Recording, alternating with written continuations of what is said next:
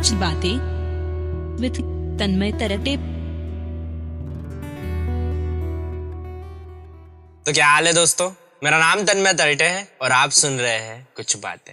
बड़ा इंटरेस्टिंग सा सफ़र है ये। वो कहते हैं ना कि उम्मीद पे पूरी दुनिया कायम है। तुम बस अपनी उम्मीद कायम रखना।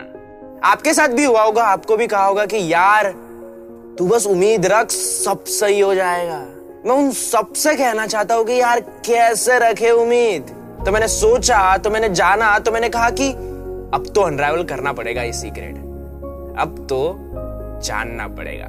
तो मैंने इंटरनेट पे कहानियाँ पढ़ी, कुछ वीडियोस देखे और सबको समेट के जब मैंने जाना तो मैंने देखा कि उम्मीद एक विजन है, एक लक्ष्य है, एक हार है।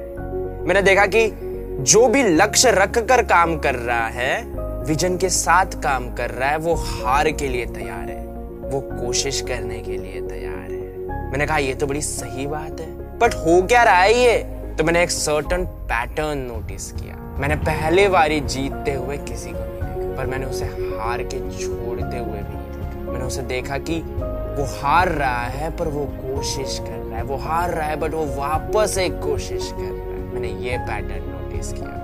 और वो तब तक कोशिश कर रहा है जब तक वो हार को जीत में ना इसे ही हम उम्मीद कहते हैं। कोशिश ही उम्मीद। और जो मैंने वो कुछ पंक्तियाँ पहले कही थी कि उम्मीद पे पूरी दुनिया कायम है तुम बस अपनी उम्मीद कायम रखना उसका इंटरप्रिटेशन मेरे ख्याल से कुछ ऐसा होना चाहिए कि उम्मीद पे पूरी दुनिया कायम है तुम बस अपनी कोशिश कायम रखना। तो जब मुझे ये बात समझ में आई तो मैंने सोचा कि ये बात मुझे आपको बतानी चाहिए। और ऐसे ही कुछ बातें आपके साथ करनी चाहिए। जाते जाते बस एक चीज़ ज़रूर कहूँगा कि देर लगेगी, मगर सही होगा, तुम्हें जो चाहिए वही होगा।